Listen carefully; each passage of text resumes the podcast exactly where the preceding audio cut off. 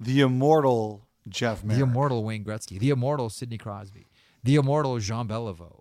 Like It's got a kind of ring to it it, really I have does. to say. Like really. This is not the kind of thing that I, I have to say I spend a lot of time thinking about, so I could take it or leave it. But the immortal yeah, I know, right? Kevin Bieksa. Oh, jeez. Welcome to 32 Thoughts, the podcast brought to you by the new GMC Sierra HD, Marek Friedman, and Dom Sramaty. And we'll get right into the, the big news story of Thursday. As we record this, Elliotte Corey Perry, ex of the Chicago Blackhawks, has released a statement uh, apologizing to the Hawks organization, ownership, management, coaches, trainers, employees, and teammates. Uh, he talks about working with experts in mental health and substance abuse, uh, and echoes again that he is deeply sorry for his actions, and also makes it clear that uh, in this situation, none of it involved teammates or their families, and he subsequently apologized to everyone who his behavior has impacted. That's the latest with Corey Perry, Elliotte. Where do you want to start on this one, Jeff? Because there's a lot of places we can go. Where do you think is the most important place to begin? I think right now, considering he just released the statement, your thoughts on Corey Perry and what happens next with him? I still think that's too early to say. Um, you know, one of the things that happened when when Shane Pinto was suspended for gambling, a number of players and agents and teams started asking, "Can you tell us exactly what happened here?" I think everybody knows you can't bet on hockey, and if you do, you're facing a lifetime ban, and everybody understands that and recognizes it. But there really weren't a lot of other guidelines. And so they said, What's a 41 game suspension?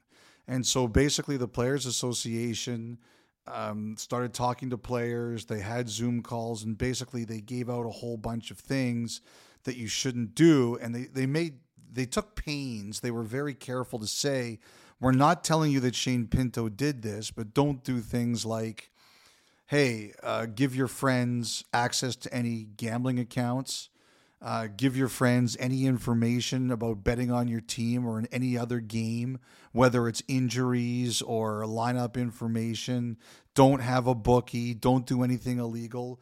Basically, they told the players and the teams, don't do this kind of stuff and you're going to be okay.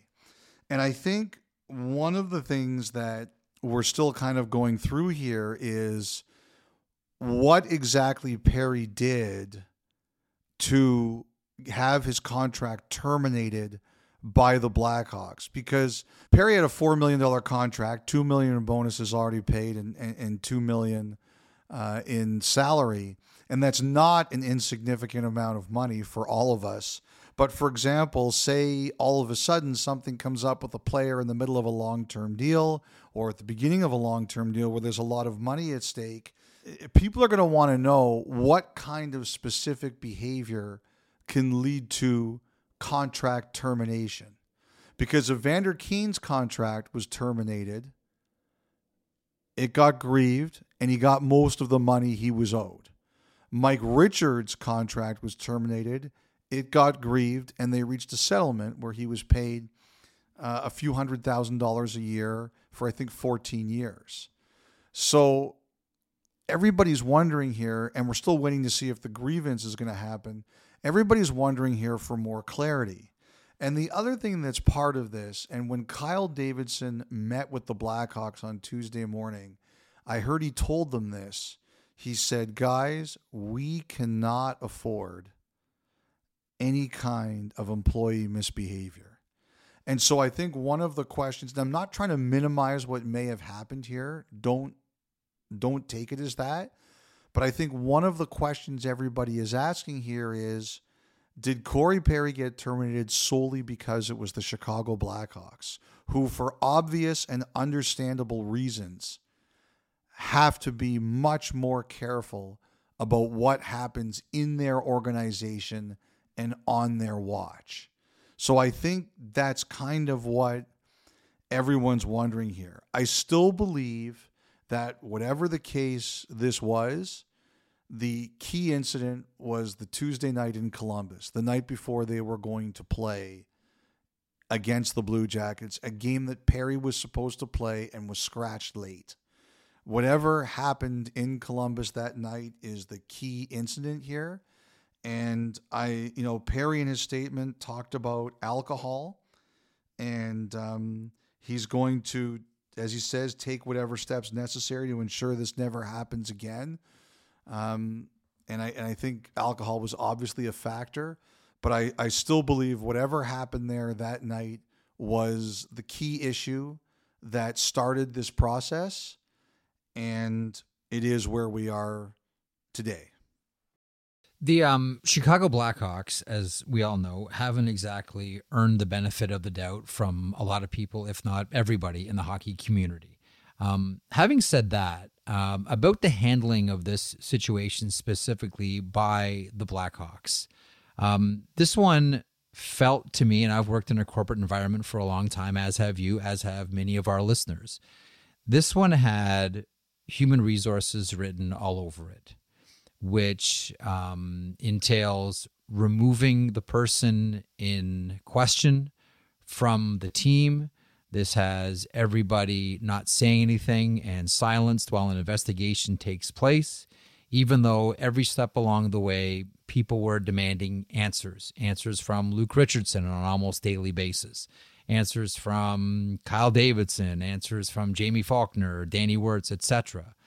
This one looked like it was handled in a very corporate HR fashion. And then once things were completed, Kyle Davidson spoke.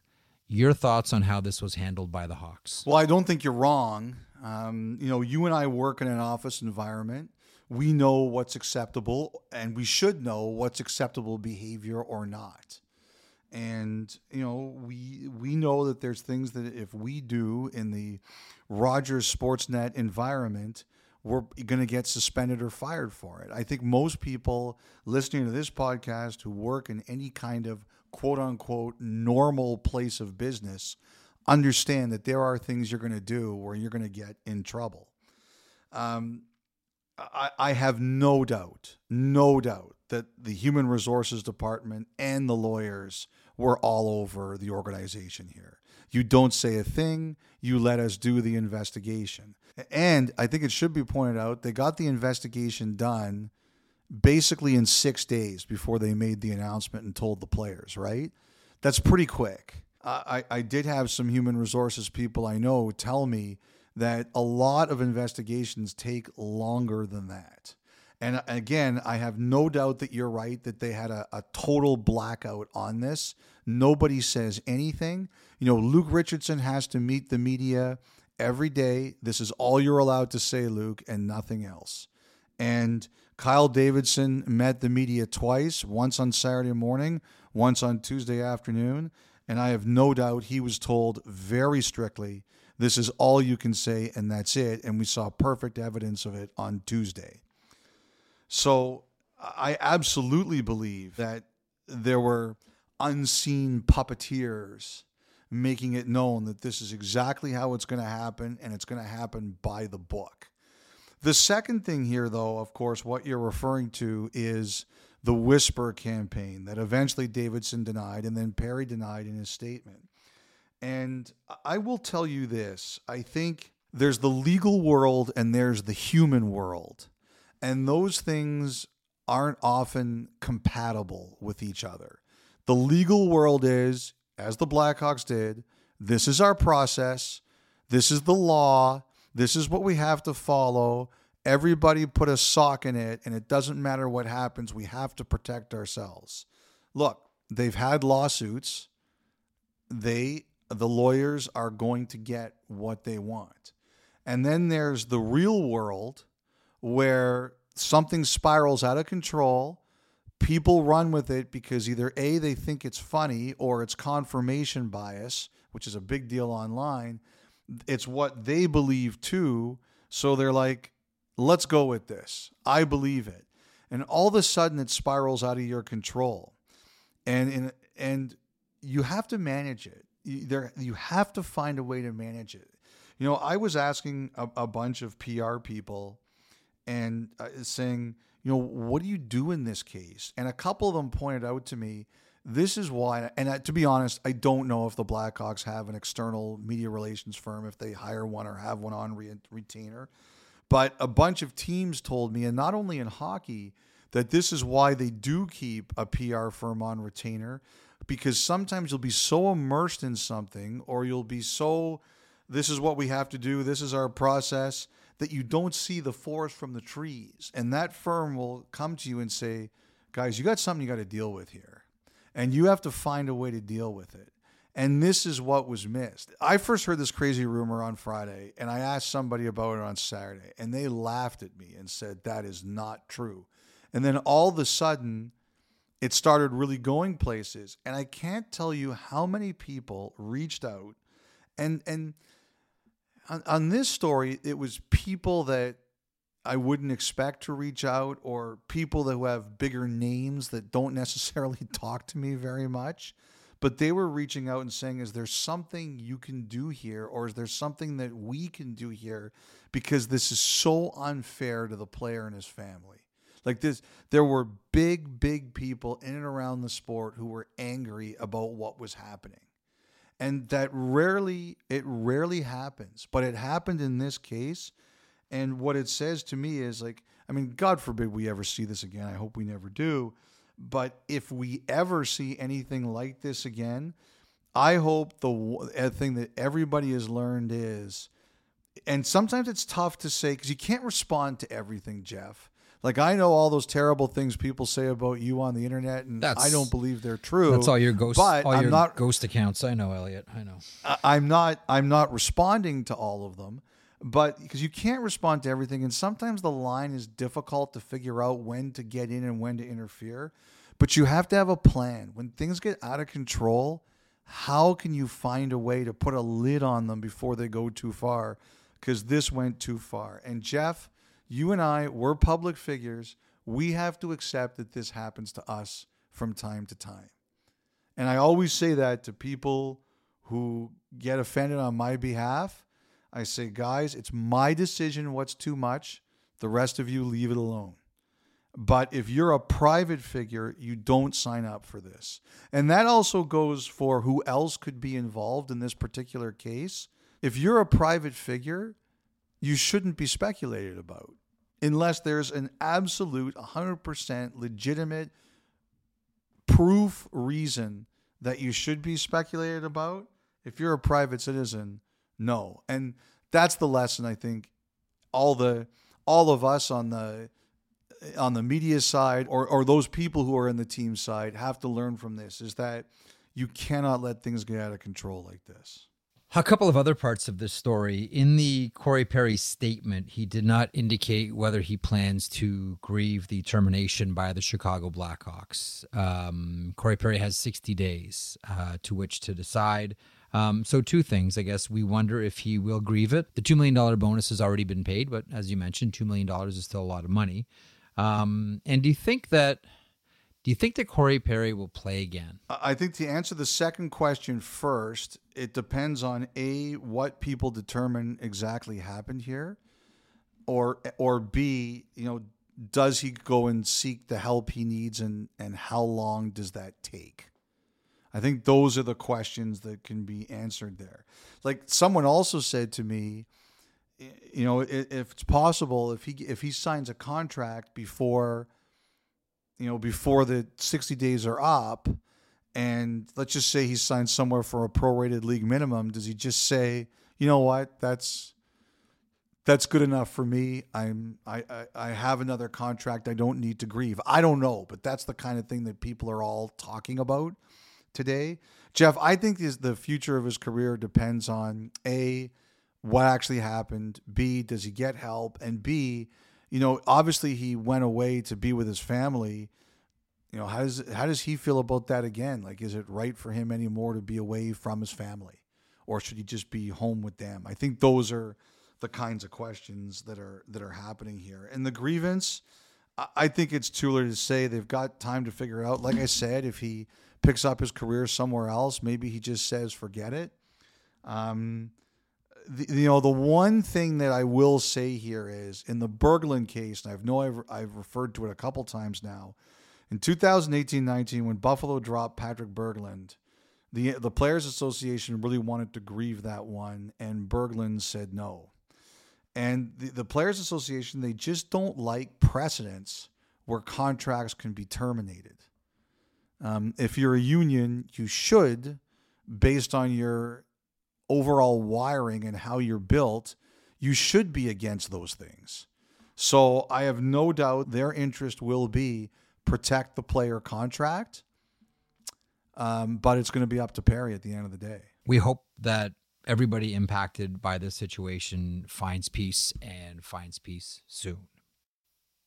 Okay, tough to transition off that story, but nonetheless.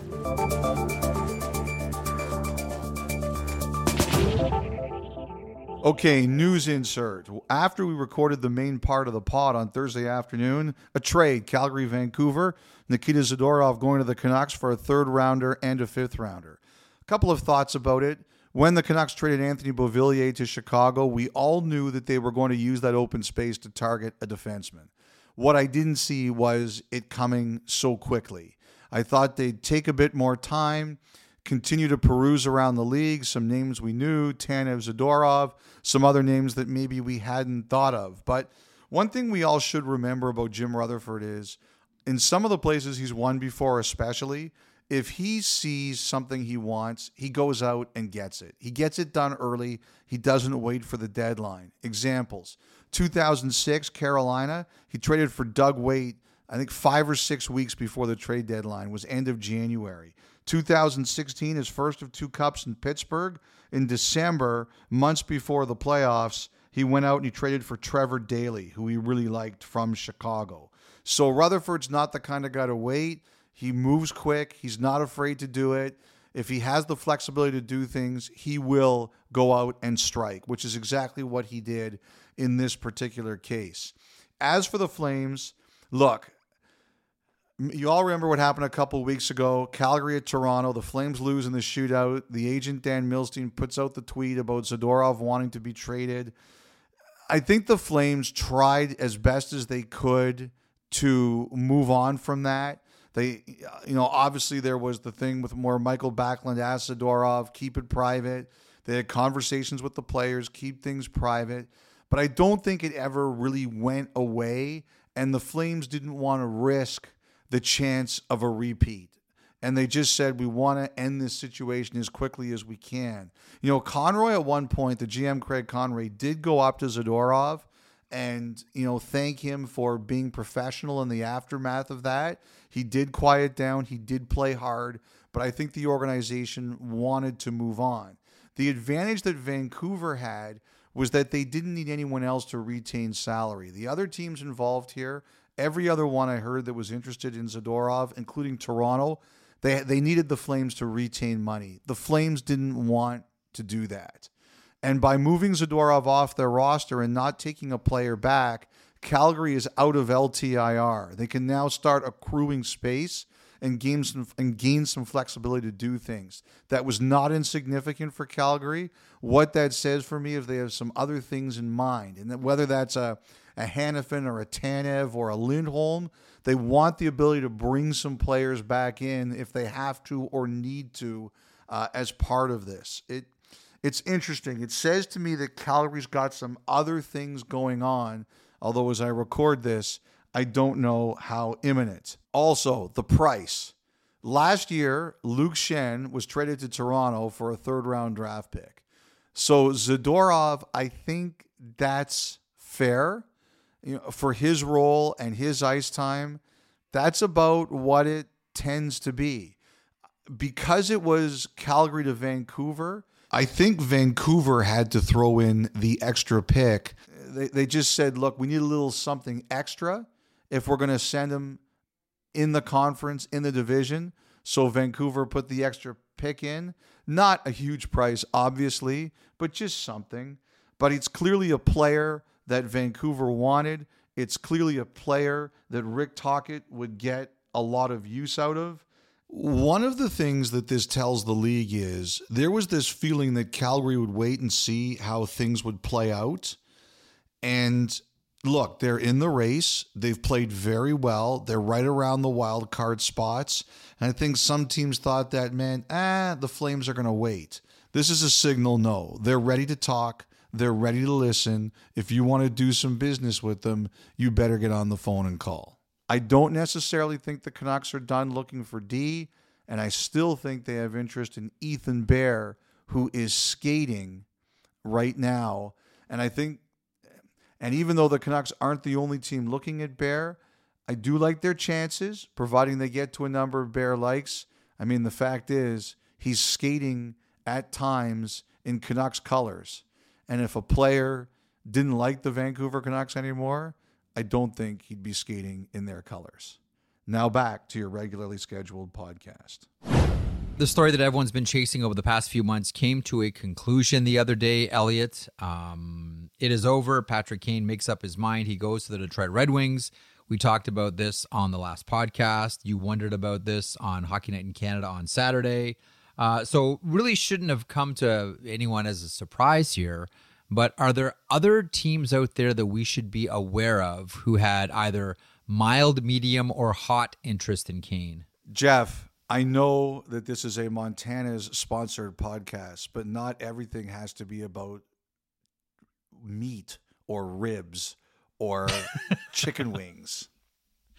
I just like using. I, I one thing I've noticed about you over the years is you like using analogies that you use all of your senses for. Oh, I've never, Sight, I've never even noticed touch. Uh, oh yeah, yeah, yeah. I've always all your analogies involve things you need all of your senses activated at the same time. Hmm. Don't worry, it hasn't been lost on me. Yeah. I didn't even notice that. I'll have to change up my. I'll have to change up my similes and metaphors. Anyway, you know, Well, as your therapist, Elliotte, I've noticed these things. boy, if you'd be a lot busier than you are if you were my therapist. You know, the Kane.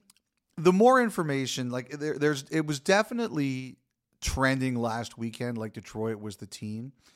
I think it was hard to figure it out for a while. I know a lot of people really believe Florida. They knew about Florida's aggressiveness. You know, as you mentioned, the good weather. Um, I, I think one of the real interesting things about this whole process, Jeff, is that on it's kind of like in real time. Like sometimes during free agency, you don't often have enough time to really understand what the player thinks or prefers versus what teams see and what they prefer. But this was a case because it was happening, and there was only one primary free agent during the season, like Kane was, that we kind of got an understanding of. This is what teams think, and this is what he thinks. Like he, I like. I think he really liked the idea of Dallas, but for Dallas didn't see the fit, and and Florida, I think, really liked the idea of him, and I think he was intrigued by Florida.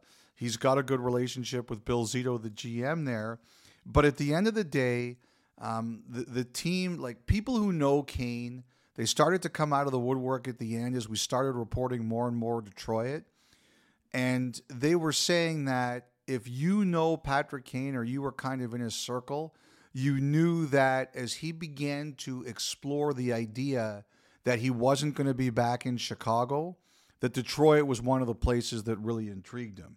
He wanted to go to New York last year. He obviously did. I think if New York was in the picture again, they would have been the Rangers much more of a contender. But for the Rangers, it just wasn't the fit. But once the Rangers were out, you know, he talked internally or around people that he knows that Detroit was a really good possibility for him. It's driving distance from Chicago, it's driving distance from Buffalo, which is another big family hub for him. Um, he obviously knows DeBrincat well. And I think the other thing that really was a big part of this, and a couple of teams told this to me, you know, sometimes, especially around July 1st, um, it's such a whirlwind. You don't really get a long chance to talk about fit with a player.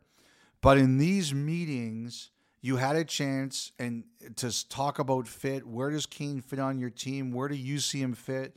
Where does he see himself fitting? And it's very clear he understood what his hierarchy would be in each one of these teams.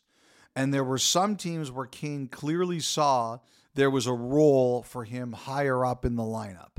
And Detroit was one of those teams. Like they have a top six spot available for him. They have a spot on the power play available for him. Like for example, Toronto, we talked to Toronto, but you know, whenever I mention Toronto with someone, um, they said, "Is that what they need?" You know, they they've got a bunch of defensemen hurt right now. They've struggled to get one goalie kind of taking over. They've got a lot of, you know, they've got a lot of scores. They've got a good power play. Like, where's Kane going to fit in that lineup, and where's he going to fit on that power play? And I, I think when Kane looked around everything between the geography, DeBrincat being there, the conversations he had with Yzerman and uh, Derek Lalonde, and where he saw himself fitting in the lineup, plus the fact they had the cap room to give him a little bit more money. Um, I, I think it all, you know, it's one of those things you look at, Jeff, when it's over and you say, I should have seen this the whole time. But sometimes you outthink yourself of things and you always worry about being too careful or saying something that gets picked apart and turns out to be wrong. But I really do believe that the more it kind of unveils itself, the more it made perfect sense to Kane and other people. Did it seem as jarring to you as it did to me to see him in Detroit Oh, Red Wings yeah. gear? Just now, and and here's here's the thing: like like last year he went to the Rangers. I get it, but there's a thing about Detroit and Chicago. Like for so many years, you know, with uh, with with the rise of both organizations, whether it was indoor NHL games or outdoor NHL games, there's some hot games between these two. Like I don't know, this is this is Chicago and Detroit, and I know they're different conferences and have been for a while now, but I don't know. This one kind of seemed jarring to me. It absolutely seemed jarring to me. Like, When I saw that video of him going on the ice, the Rangers gear was weird enough, but it's not a fierce rival. You know, the first thing I thought of was that playoff series where they were down three to one, where Toews is freaking out in the penalty box and Seabrook is going to calm him down and saying, Hey, Johnny, you know, cut it out. We need you. That was the first thing I thought about that phenomenal playoff series between them. But absolutely, it is. It's weird to see Patrick Kane in any other uniform. It's especially weird to see him in that one.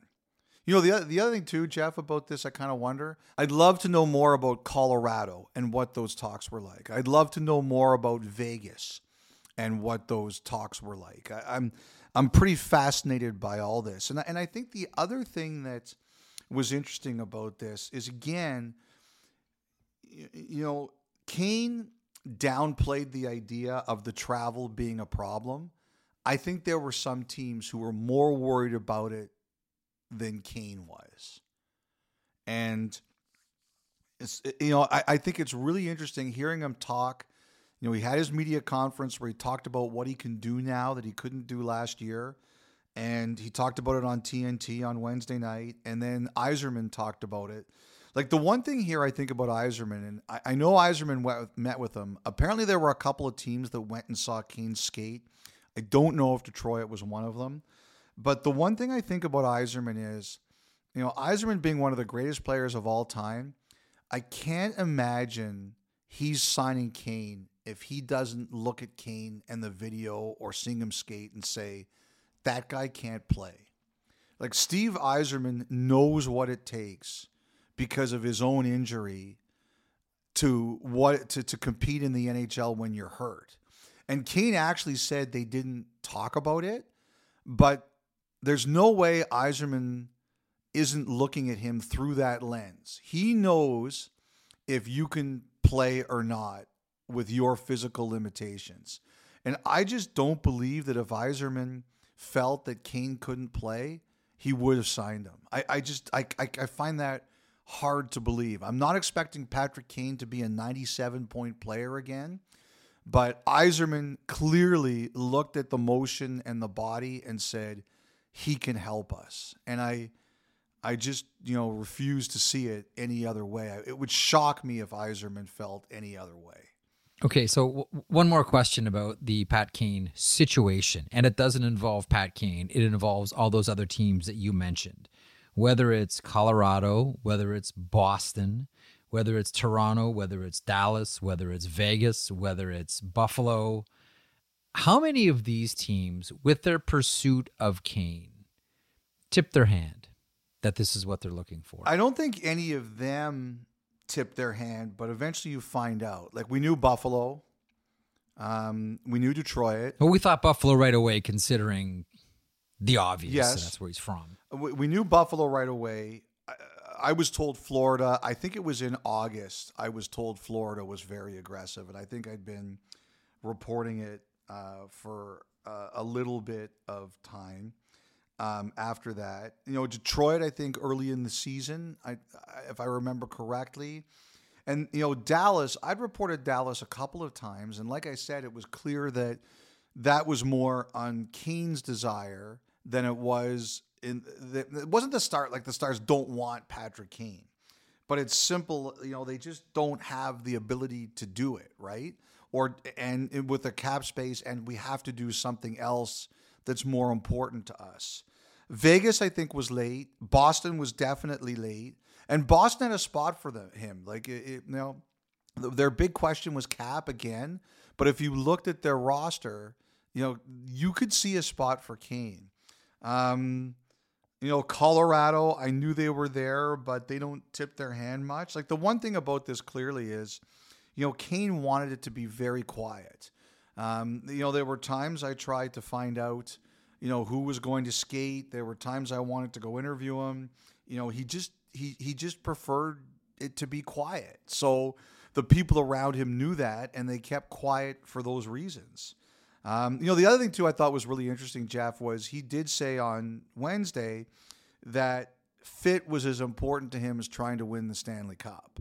And so, you know, I had heard differently. I heard, you know, winning the Stanley Cup was was very important, and it's just a reminder that sometimes um, you've always got to be careful because he kind of scoffed at that once. You could tell he didn't like it very much. so it's always a reminder that when information's in a vacuum, you got to be careful of what you you talk about. Okay, one of the other big stories of the week, and we talked about Minnesota uh, during the last podcast, and wondered that Sunday afternoon, after the Detroit Red Wings beat them four to one, what the future of Dean Evason was going to become. And although it wasn't something that Bill Guerin necessarily wanted to do, uh, the change was made. Dean Evason out, John Hynes in. And subsequently, the seven game losing streak of the Minnesota Wild ended against the St. Louis Blues. Your thoughts on the coaching situation in Minnesota? Th- this to me is exactly what happened with Jay Woodcroft in Edmonton. And that is that they got backed into a corner and they had to do something. There is no other uh, explanation in my head. I, I don't think Bill Guerin wanted to do this. You know, Mike Russo's had some really good stories the last couple of days. It was obviously a very emotional meeting when Bill Guerin called in Dean Evason. And I think that tells you that Guerin, you know, Guerin's a fighter. He, he's happy to fight you, he's happy to argue with you. Um, I remember last year, I think I told you this, when, when Gustavsson's case got settled before arbitration another manager told me I'm actually shocked that actually I can't remember if it was a manager or an agent. I it was someone. They they said to me, I'm actually shocked that that one didn't go to arbitration because Guerin just loves to argue and fight with people. And so like you know that Guerin is is battling and battling and battling and I'm not blaming Evason for this. We've got holes in our lineup. We've got 15 million. I mean you know everything. But finally you get to a point where you just you you can't hold on anymore. And you know I, have told the story before about chuck fletcher. When he fired mike Yeo, the owner there craig leipold finally said to fletcher you know what you have to do here right?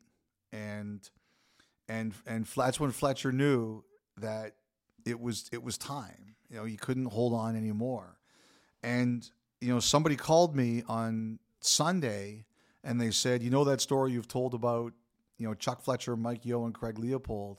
Well, it's getting to that time in Minnesota, and the the firing happened the next day. And so, look, like Minnesota has some of the worst defensive play in the league this year. When you take a look at goaltending and D, they are they are a lot worse than they should be. Um, there are players who haven't been scoring. You know, Matt Boldy got his first goal in 12 games. You know, Goodrow, who was a big Evason guy, he got off the schneid when they won the other night against St. Louis.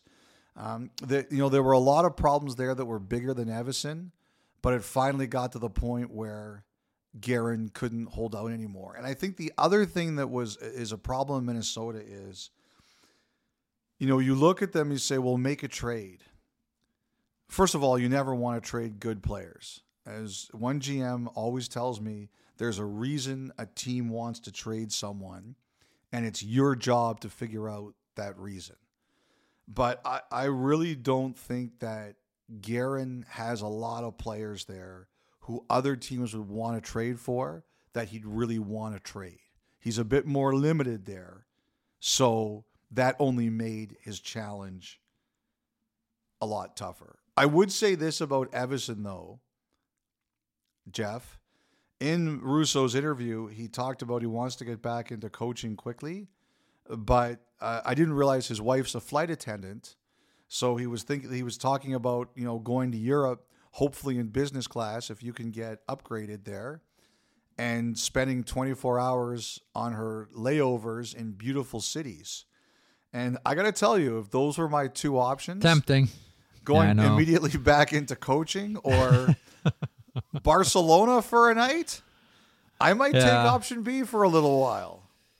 You know, just to, just on a sort of on a lighter note, I mean, I'm gonna miss watching Dean Evason. I'm gonna really miss lip reading Dean Evason. I'm gonna miss the expressions behind the bench of Dean Evason. Like I, you know, I always sort of you know marvel at uh, uh, at at coaches and how they behave, and you can see a lot into their personalities as well.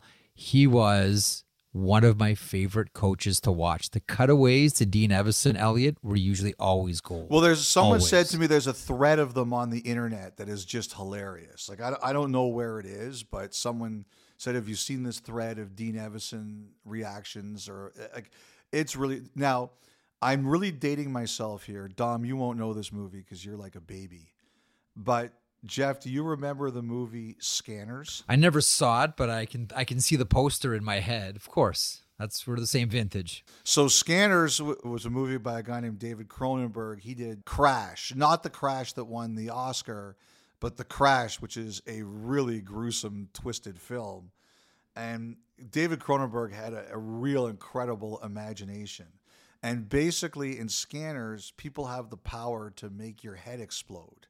And every time I saw Dean Evason lose it on the bench, I thought we were two or three frames away from a real life version of Scanners.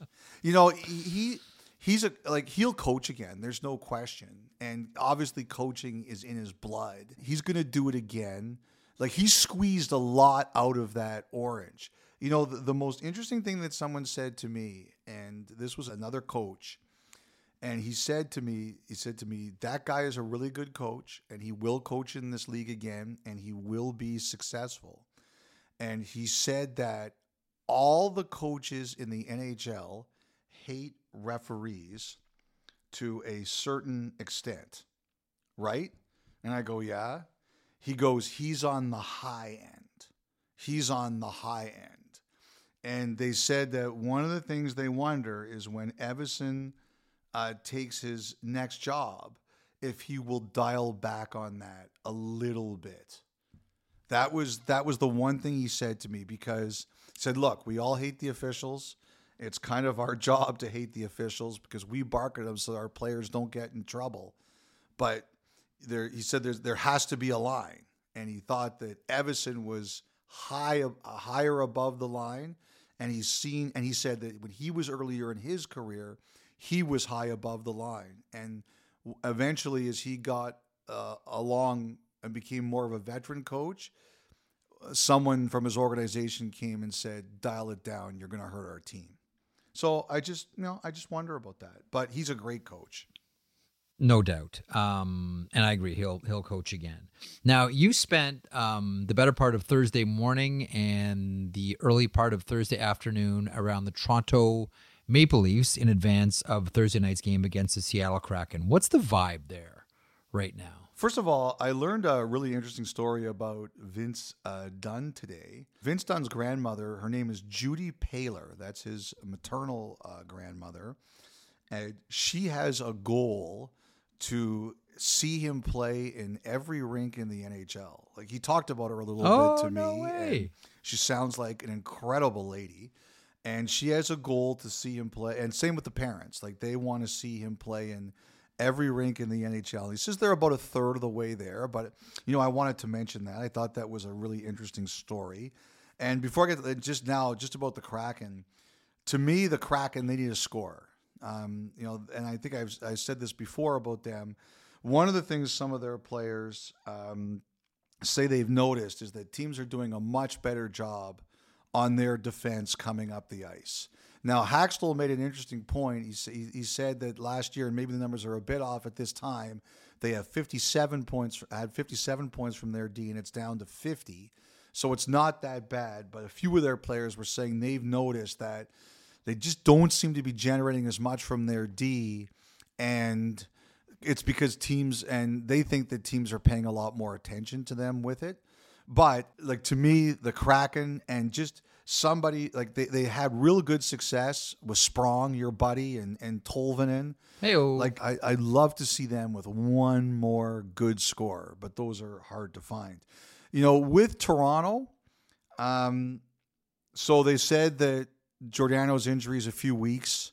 Klingberg's out, likely for the year. Uh, Liljegren's been out a while. I think the Maple Leafs are sitting there saying, How good are we? Like, one of the stats I look at is regulation wins, right? Because even though the overtime is supposed to be fun and the shootout, some people like it, some people don't like it, it is completely irrelevant to the way playoff hockey is played. So I think, first of all, it's smart that the league went to regulation wins as the first tiebreaker. And second, it's the stat I look at. And going into Thursday's game against Seattle, do you know how many regulation wins Toronto has? the same amount of Jacksons that were on the victory tour. Five. Ooh, that's a good one, Jeff. No problem. That's really good. Yes. The answer, Jeff, is five. It's tied for the second worst mark in the league. And even on Mitch Marner night in Toronto, when he scored a hat trick and scored the shootout winner, they're still at five. Seattle's one of the teams they're tied with. Montreal's lowest in the NHL at four. And I think that's an important stat. Now, I think, look, if you're looking for a depth D, you don't have to give up a lot to get them, fine. I think if you're getting someone with term or you think you can sign, fine. But a pure rental D for a bigger price, I- wonder if they see it. You know, I, I I bet you they're looking at it like, I don't know if we should do this right now, unless they think they can sign someone. Like the one potential exception I could see to all of this for the Maple Leafs is to get Tanev into the organization. He's a Toronto guy. Treliving signed him. I bet you he'll have a good idea of what it'll take to keep him. That's the one guy I think Toronto goes hard to get because even if he's acquired as a rental, I think they're going to be pretty confident they can keep him. But we'll see. Interesting. Uh, we wonder as well what Edmonton is looking for, and we know that the Oilers have been closely attached at the hip, following around, sneaking around corners with the Columbus Blue Jackets, playing footsies, however you want to describe it. Uh, what's Edmonton looking at here? Because we all assume it's net minding. Is it? They've now been in Columbus at least twice in a row, right? They were there to see them play Boston on Monday and one of Columbus's best performances of the season, where Spencer Martin was in goal. And then they saw them lose to Montreal on Wednesday uh, with Elvis Merzlikins in goal. And I think a lot of us were saying, oh, okay, they got to be looking at the goalies because uh, Daniil Tarasov is, is coming back off injury. And even though he might need a conditioning stint in the American Hockey League, unless they're planning on carrying three goalies, they might have to do something here. Now, after I wrote that, someone reached out to me on Thursday morning and they said it might not be goalies Edmonton's looking at. Like it probably is. It makes sense. And it's too, it, like the circumstantial evidence it makes a lot of sense that they would be looking at Columbus for goalies. However, this person indicated to me it might be more than that. That they might be looking at uh, some of the other players Columbus has on their roster. And now it's my job to kind of figure out who, who, but I don't think this is necessarily a goalie move or a goalie only move. The other thing that should be pointed out here is Edmonton plays Thursday night in Winnipeg, and then they don't play again until next Wednesday. And that means they don't need another goalie right now. But Jack Campbell uh, has now had, uh, now I haven't seen him, so I'm going based on what I've been told. But Jack Campbell has had uh, three pretty good results in a row. He had a shutout, uh, his third last start. His second last start, they lost four to two with an empty netter, but he made uh, 33 saves. And on Wednesday night, they beat Henderson four to three in a shootout, and he had 39 saves uh, in that game, including he faced 19 in the second period and seven in the overtime. So again, I, I haven't seen it. I only go with what I'm hearing from people who've been at the games. But I do think it's the plan to play him in Bakersfield at least one more time this weekend. And it, I think if it goes well, they're going to consider bringing him back up. So maybe that will be the first move. Campbell uh, returning as opposed to trading for a goalie. But like I said, someone told me they might not just be watching the goalies in Columbus, they might be watching some of their other players. Speaking of goalies, making headlines this week, we'll get to the thought line after this one. Devon Levi sent down to Rochester by the Buffalo Sabres. Had to happen? I think so. The three goalies weren't working there. Uh, you know, the other thing too is people frame this. Oh, it's a failure. He's going back to the minors. No, it's not. No, it's not. No, it isn't. No, it's That's, not. That is stupid talk. This guy is an incredibly talented guy, and there's no shame in the fact uh, he needs to go back to the American Hockey League and just get first of all play a bit more like whenever it's three goalies it's bad for practicing it's bad for the third goalie whoever's not dressing. He got hurt too. Um, you know he he needs to play not sit. He needs to practice and not rotate with three goalies um, you know, the other thing too is Buffalo has done right by Levi in the chances they've given him. Like he can't look and say they haven't given him the opportunity. They absolutely have. They promised him last year they weren't going to block his way around the NHL. They didn't. And he's going to be back. It's not going to be too long. He's going to be back and he's going to be a stud. This is a speed bump on the way to success. Yeah. You know, like you look around the NHL, like we've talked about this countless podcasts and on the radio show. Goalie's the hardest position to transition to in the NHL. We've seen defensemen come from junior hockey and NCAA and slide right into a lineup. It's rare, but it happens. We've seen it with forwards as well. With goaltenders, you don't see it. Now, I admire Buffalo's thought that just because it hasn't happened before doesn't mean that it can't happen. It's just that the odds are overwhelmingly against you. And so, in one sense, I applaud Buffalo for trying.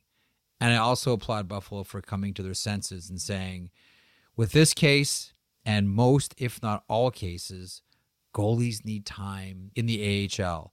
Elliotte, even if it's only 20 games or 30 it's games, and who knows how long it's going to be, it's not the end of the world and it makes you a better netminder.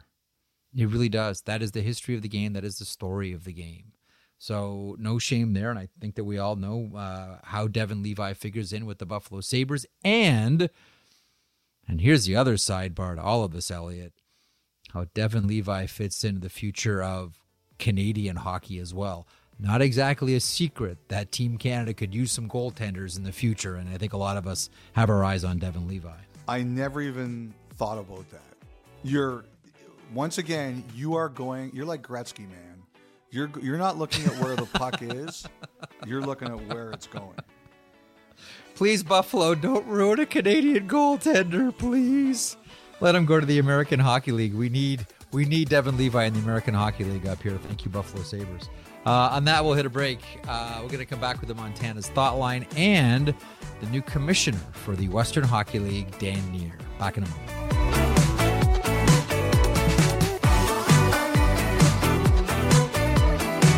Listen to the 32 Thoughts podcast ad free on Amazon Music, included with Prime.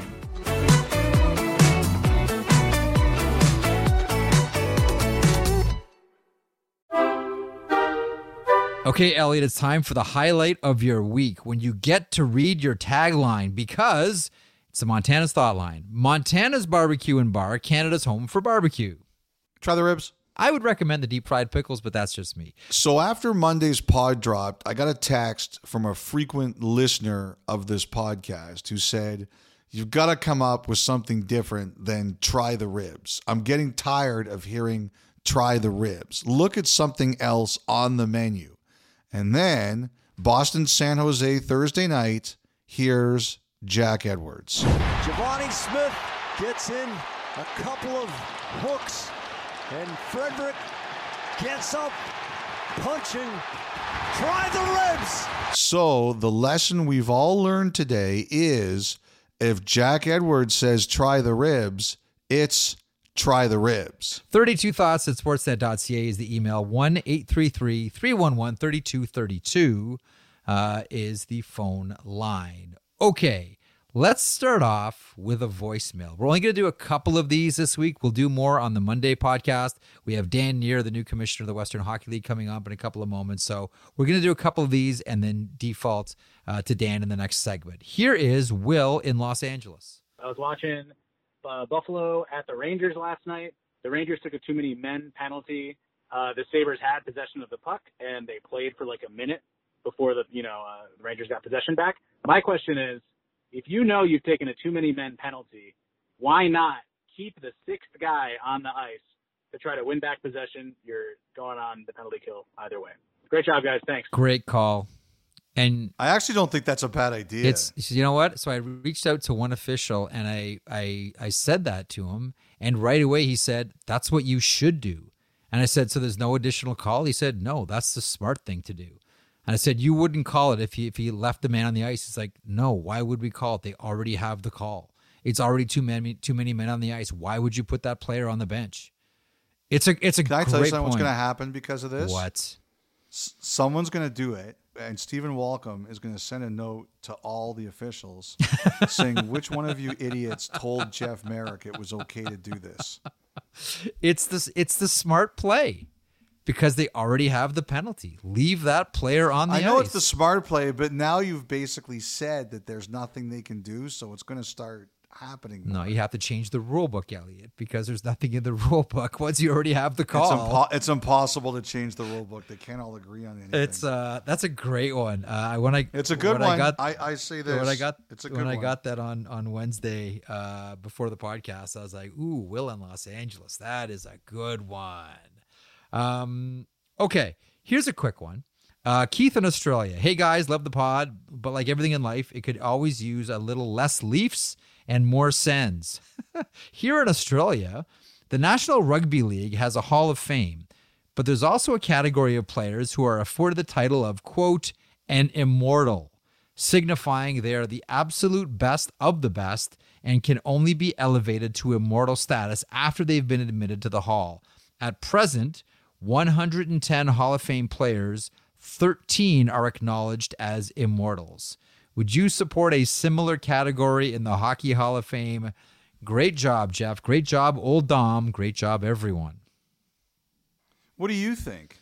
I don't know. I'm hot and cold on it because when it when it comes to things like immortals, I wouldn't just I wouldn't just use it for players because I'd use it for the Patricks and what they meant for hockey back in the in the teens and the 20s and the effects of which were still like a lot of the things that they changed about hockey we're still playing with right now. So I'd I'd put the Patrick family amongst the immortals. Like I know we all think about Gretzky and Lemieux and Mount Rushmore, et cetera, et cetera, but I don't know. I'm I kind of like it the way it is, but then on the other hand, there is something really cool about being called an immortal. So I kind of go back and forth on this one. I like it, but I also like it the way it is. How's that for some fence sitting? The immortal Jeff. The immortal Wayne Gretzky, the immortal Sidney Crosby, the immortal Jean Beliveau. Like It's got a kind of ring to it it. Really does. Like it really does. This is not the kind of thing that I, I I have to say I spend a lot of time thinking about, so I could take it or leave it. But the immortal, Yeah, I know, right? Kevin Bieksa. Oh, jeez. It sounds the immortal Dom Sramaty. it sounds good. Uh, let's finish up with a voicemail. Let's go to Illinois.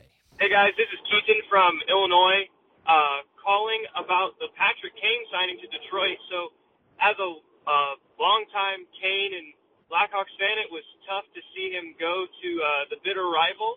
Um, and I was just curious if you guys could think of any other examples that are um, that high profile of a legend in one franchise uh, being signed in the relatively near future um, to their uh, bitter rival. I know the, it's a little different because of the, the division realignment, but Blackhawks versus Red Wings, it's one of the best. Uh, love the pod, guys. Take it easy. That's a great question. It's a great call from Keaton. Anything jump to mind for you, Friedge? The one I really think about a lot, and he didn't go directly there, but I still remember when he showed up in the Quebec Nordiques uniform. Oh, Guy yes. Lafleur.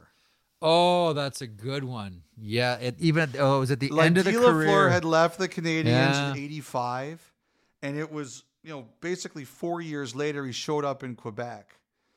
I, I just remember looking at him in that Nordic uniform and thinking, "Wow!" Like there will be Canadiens fans who will be cut to the bone by that. Mhm.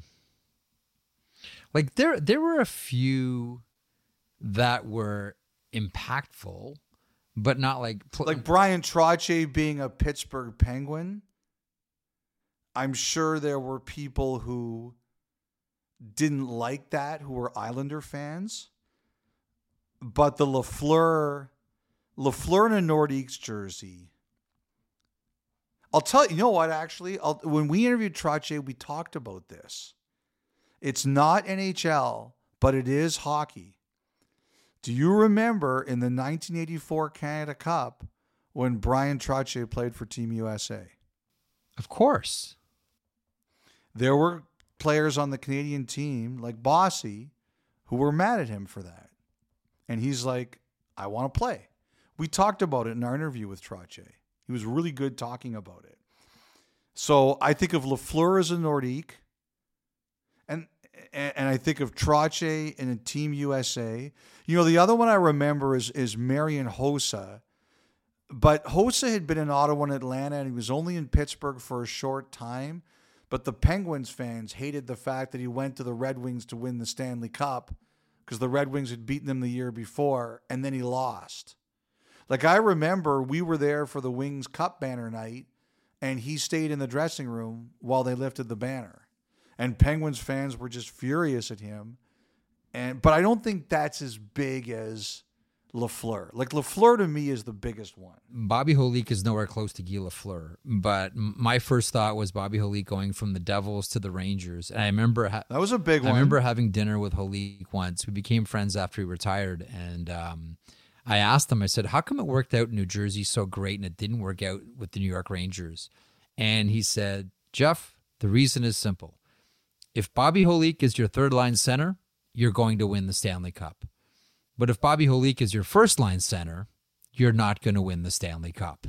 And with the Rangers, I was the first line center. Bobby understood himself better than maybe anybody else in the game. Uh, He probably told. He should, probably should have told him that before he signed that. What was that? Five times nine. yeah. Probably should have told him that before he signed. No that. way, man. He bought himself like a ranch in Montana. That's uh, thank you, Mike Gillis. That was a great contract for Bobby Holik. Uh, that's the Montana's Thought Line. Uh, 32 Thoughts at sportsnet.ca is the email. 1 833 311 3232 is the phone line. We're back with the new commissioner of the Western Hockey League, Dan Near.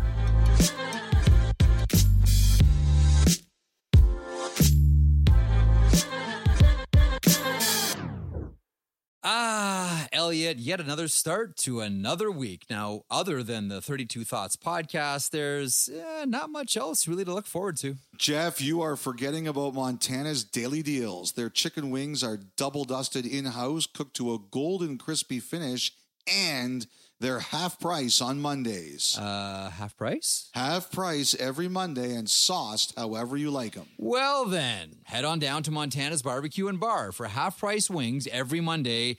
The only other thing exciting about Mondays. Some conditions apply. Visit montanas.ca for details.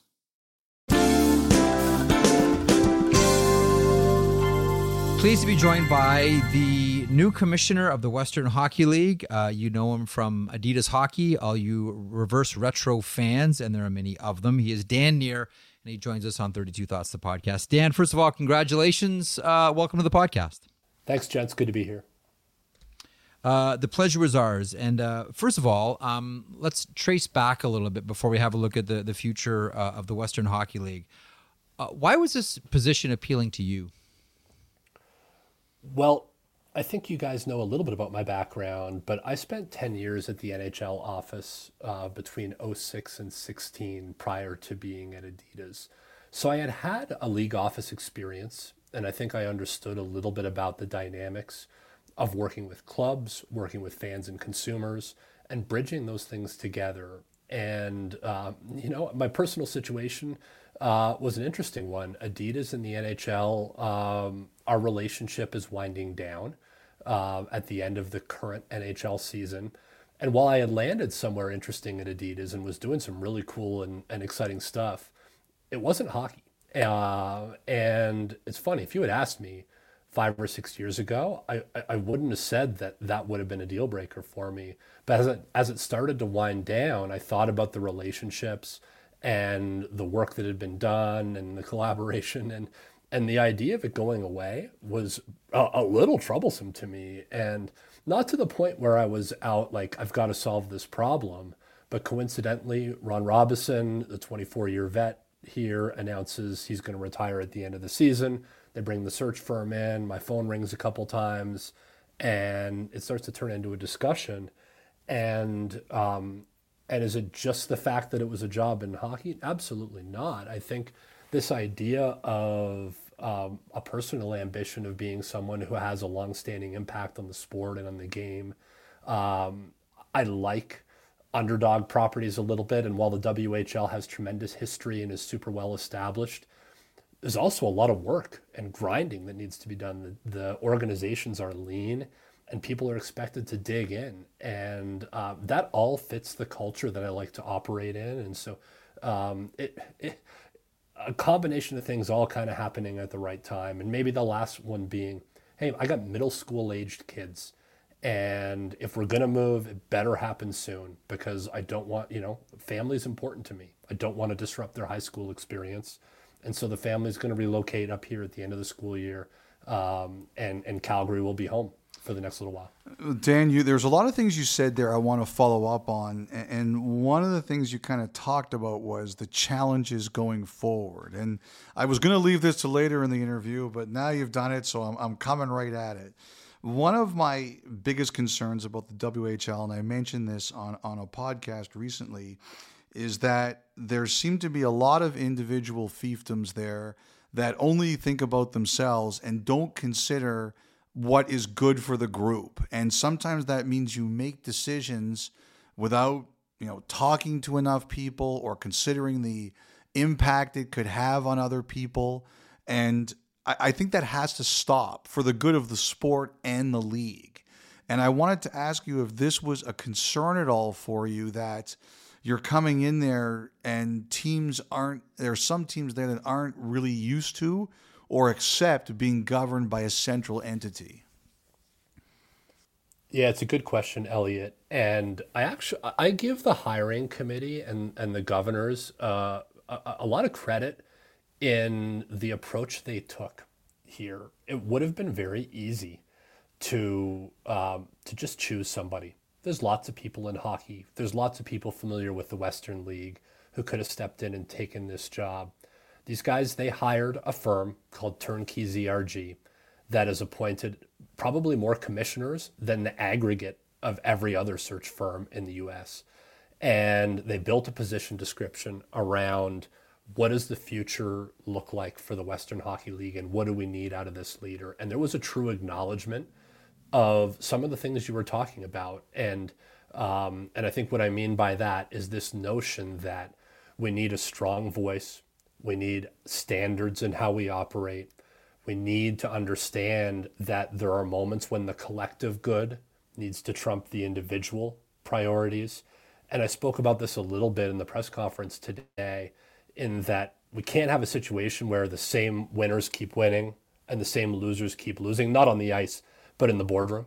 We need a situation where we need to be mindful that there are different markets, different conditions, different situations, and but everyone should feel good that leadership, uh, being the commissioner, is has them in mind, but is working for a situation where all boats will rise. This, the worst thing we could be doing is a bunch of things that involve splitting the exact same pie a bunch of different ways. We need to grow the pie. We need to bring more fans in. We need to actually uh, protect our flank as far as player recruitment in Canada and we need to be more aggressive in bringing American players into the game and uh, and into the league. And all of that is connected to what you're saying and creating an ecosystem and infrastructure that um, is professional and operates with true governance um, and is not influenced by the fact that one or two uh, folks might be upset by one decision or another, because at the end of the year, there's some level of balance that we're looking out for everyone, but the collective is consistently on the rise. To, to follow that up, is there are there different I don't even know if powers is the right word, but I'll use it.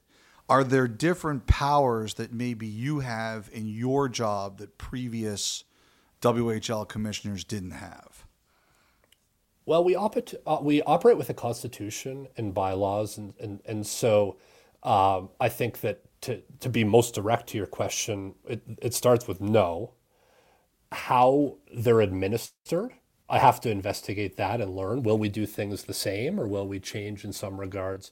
Are there some areas where we would look to write amendments um, in an effort to address some of these opportunities and commitments from the member clubs that as a, as a group we want to do some things differently? We ratify changes and amendments like that through board of governors votes and so on and so forth. And so, um, you know, this won't all happen overnight, but I expect that those are the types of things we'll review and evaluate. And um, and you know, going back to the original question and then connected to this answer, uh, while I was being interviewed for this role, and and you asked if it's something that I considered, I was also interviewing the board. Right, uh, this needed to be a place where I felt that I didn't just have the right skill set, but they were going to allow me to use that skill set and do the things necessary to make an impact. Um, and I really felt uh, an openness there, maybe even more so than I expected, based on walking into the room and um, you know and and dealing with with owners, owner operators uh, who have teams to manage and P and Ls to balance and all of that. And so I'm I'm confident, guys, um, that there's an opportunity to move in a great direction there.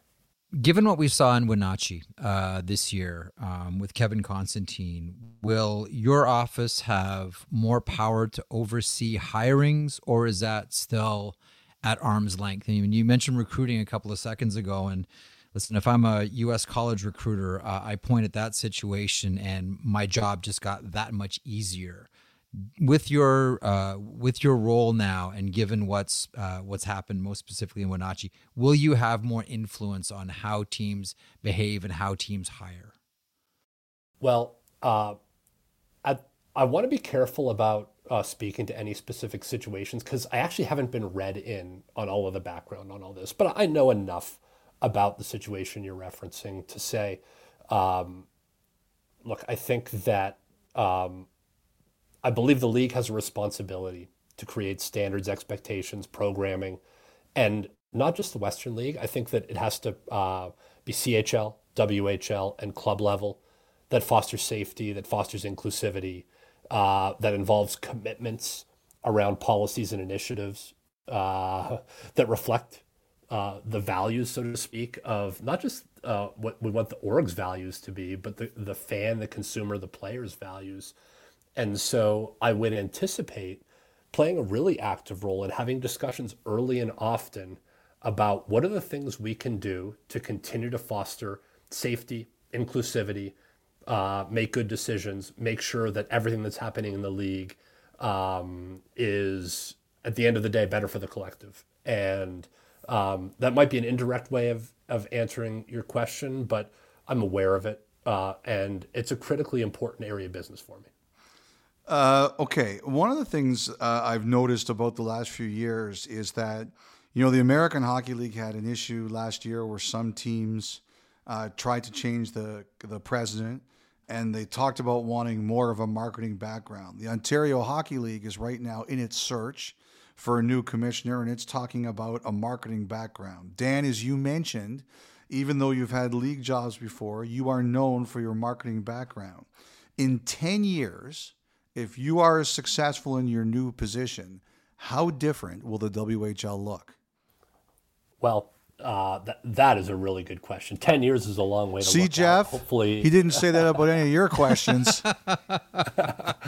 uh, but, like, here, here's what I think on that. I think that, um, you know, you talked about things like coaching and hockey ops decisions and that and and you know and, and those types of matters. Um, but I think that the evolution and how we think of a collective is really really important. And I've used this example before, but uh, i am going to uh, talk about reverse retro and because you're both familiar with that concept and and the momentum and energy it created and how unique and different it was. Well, guess what?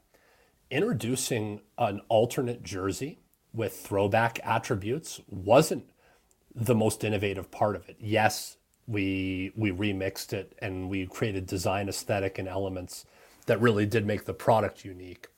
But I think the one of the reasons it caught fire is because of the way that we told the story, and we told the story together. And um, and what I mean by that is rather than saying, "Hey team, what's your launch day going to be for your alternate or your throwback jersey?" Oh, you're going to do it Tuesday night versus whatever team, and you hope it'll sell some tickets, and you're going to do a, a koozie giveaway that night.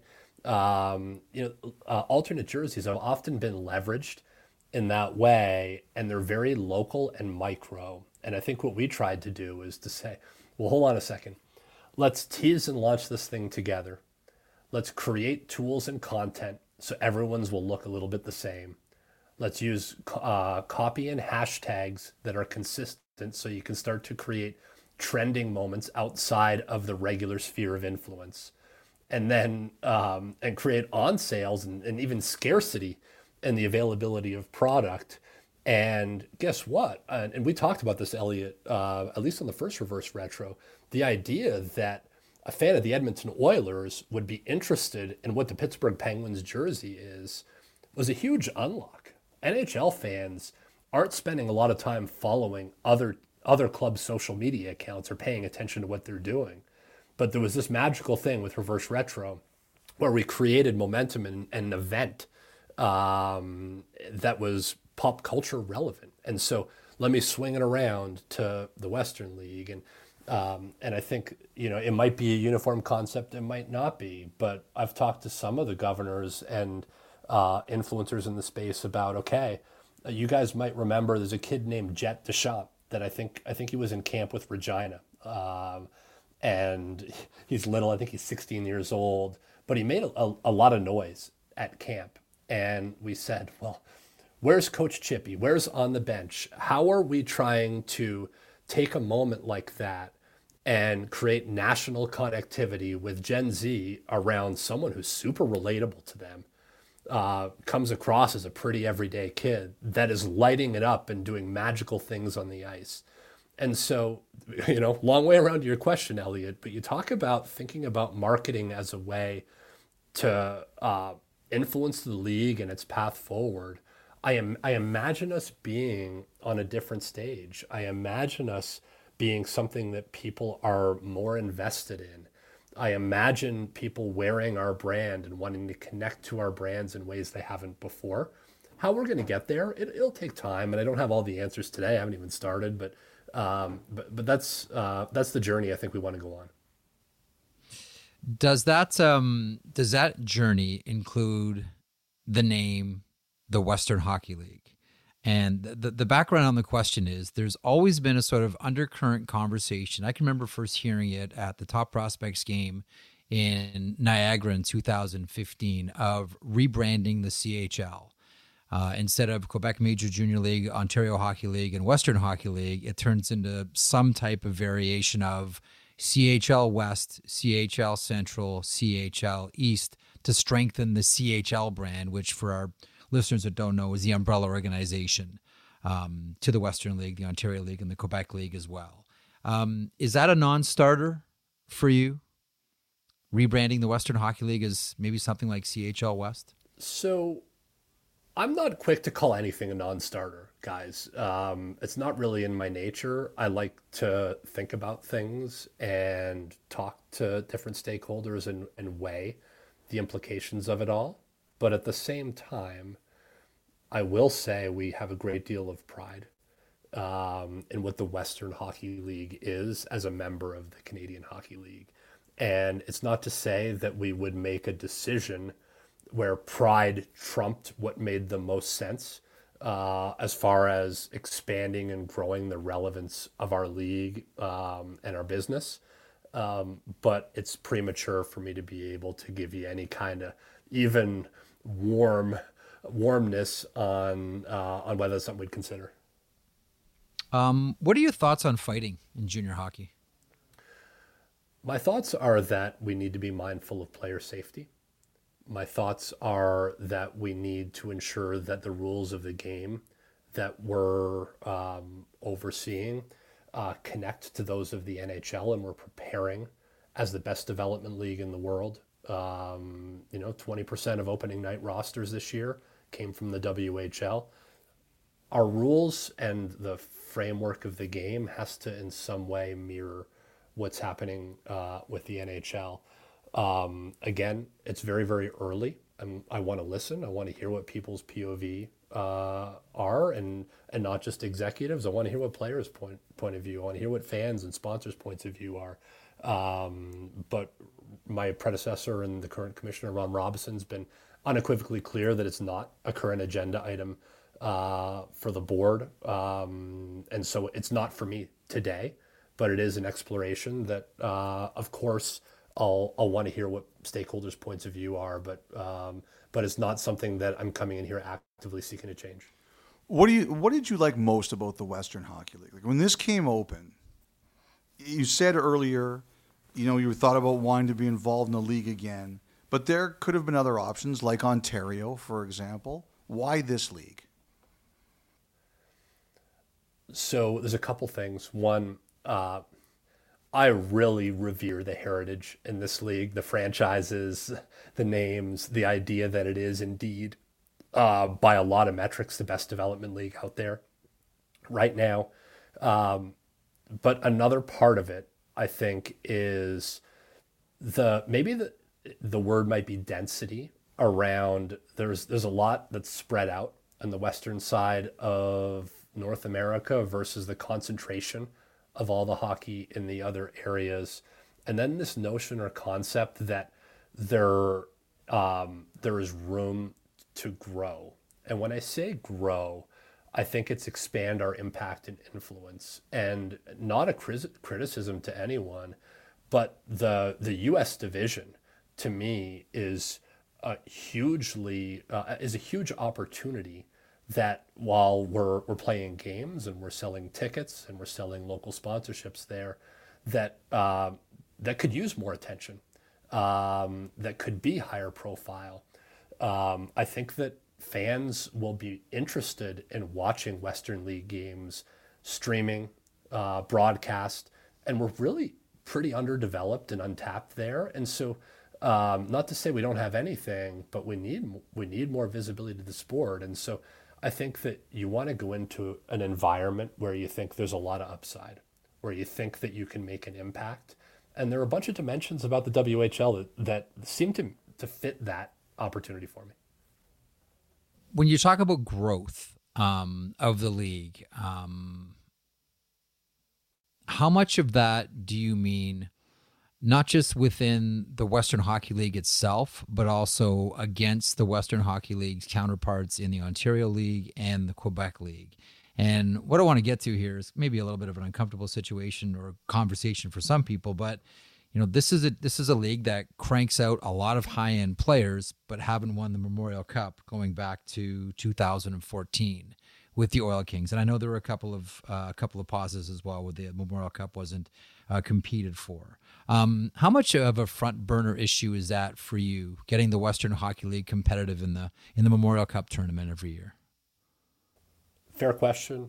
I know it is uh, a little bit of a sore spot. So yeah, you are ruffling some feathers there, but um, typical. But I'm also very typical. I'm not deterred by it. Uh, we do have the most teams, right? So when you think about this, yes. uh, the player pool being spread out a little bit more, I think you have to take that into consideration. If you have if you have less teams, you're you're condensing the player pool, and you mm-hmm. know the difference between having a championship team and having a, a runner-up team, it's it's razor thin, um, and so um, I think there's some factors and considerations that go into that. It is uh, not just a point of pride; it's an imperative that we bring a Memorial Cup back to the Western League. Uh, it's something that is talked about. I don't know what the tactics are going to be yet, guys. I don't know. I haven't met with the managers. I'm eager to hear what they think some of the variables are that drive that, but uh, I'd be lying to you if I didn't say that one of the things that we'll measure success on is how many Memorial Cups come our way. Dan, one thing I just wanted to ask you in general is how do you think advertisers perceive hockey? We all have these questions about where we are and where we're going. How do you think it's perceived, the sport, whether you want to talk NHL or overall?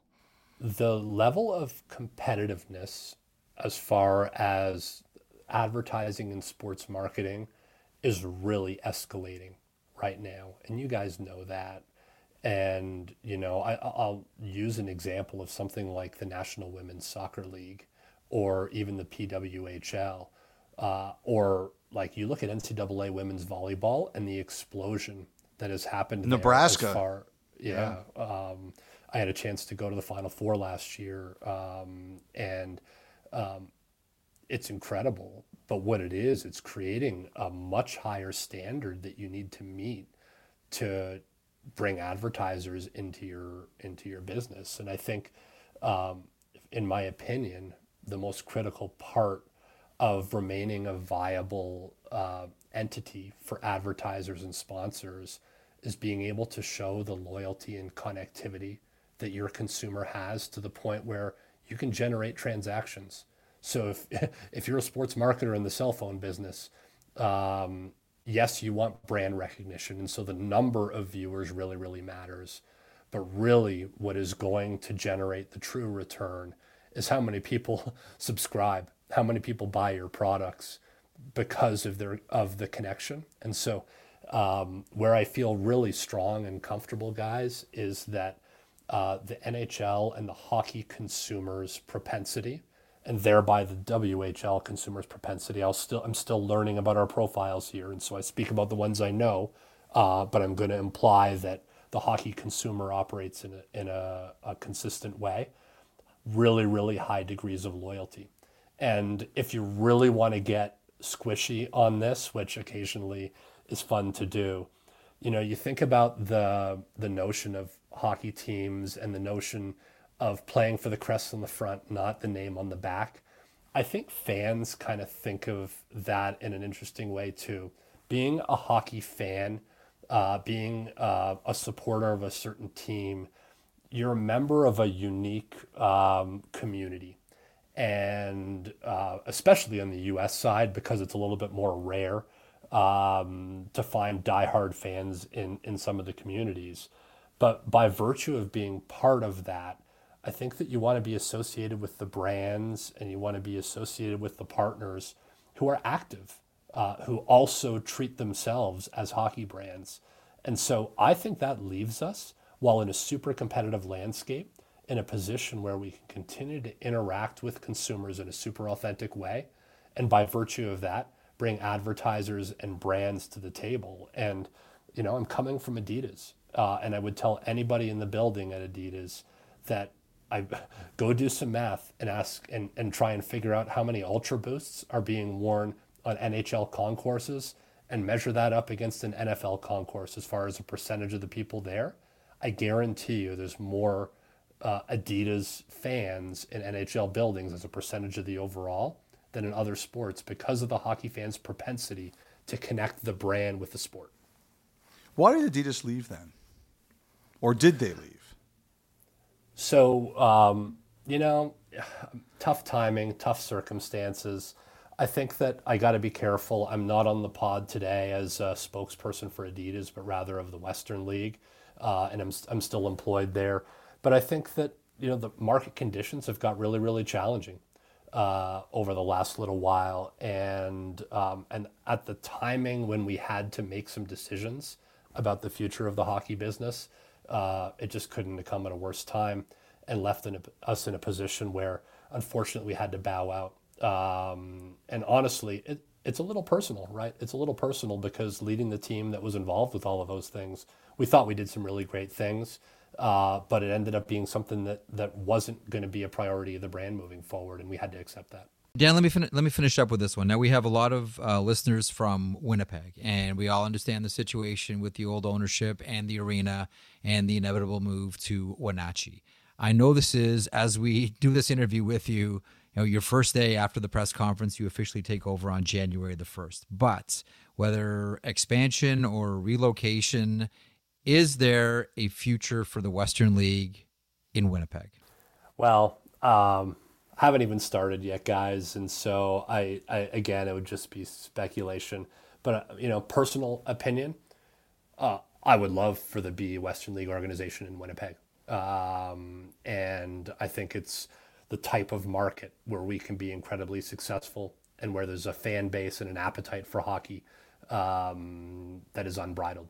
And so, um, you know, as you mentioned, complicated circumstances uh, led us to where we are today. But I hope someday Western Hockey League can be back in Winnipeg. And, and my last one is when's your first game? I've been going already. So uh, my kid um, plays double A hockey in, in Vancouver, Washington, technically. And our league is like the Western League. We play in Seattle against a couple teams up there. We play in Tri Cities. We play in Spokane. So I made a a covert visit on our way up to Spokane a couple weeks ago to Tri Cities uh, and took in a game there. Uh, and then the next night went to Spokane, full building. Uh, it was wild. It was, um, again, it'll be more fun to do, I think, when I'm on the record. Um, but what I can tell you is my son and his buddies, uh, who are super connected to the hockey community here in the Northwest, um, or not here, but in Portland's Northwest, are, are pretty jacked about it. And so I'll be I'll be in the rinks a lot. Okay, I know you can't have a favorite team while you're the commissioner, but before you became commissioner, who was your favorite team in the Western League? I'm answer that. Good, because you know what? I was wondering, like, because I could see what Jeff's looking at here. Conspiracy theory, Jeff wanted some reasons to look askance at some Fine. of the games. Uh, I thought he might have been softened up from the press conference. We would have got him a little bit later on in the day, but good for you, Dan. Listen, thanks. Uh, congratulations again. Uh, very much looking forward to what you're going to do with the Western Hockey League. All the best. Thanks, guys. Appreciate it. All right, so that's Dan Near, the new commissioner of the Western Hockey League. He officially starts on January the 1st, 2024. Uh, as you can tell, the plate is already full. A lot of things to do with the Western Hockey League as they try to grow this thing into something new while still maintaining uh, their history and their heritage. We thank Dan for making himself available moments after the official press conference, welcoming him, welcoming him in as the new commissioner. That's it for us today. We are back on Monday morning. Have an enjoyable weekend. Enjoy a few days of hockey watching, hockey reading, and for this podcast, hockey listening. We'll talk to you in a few days.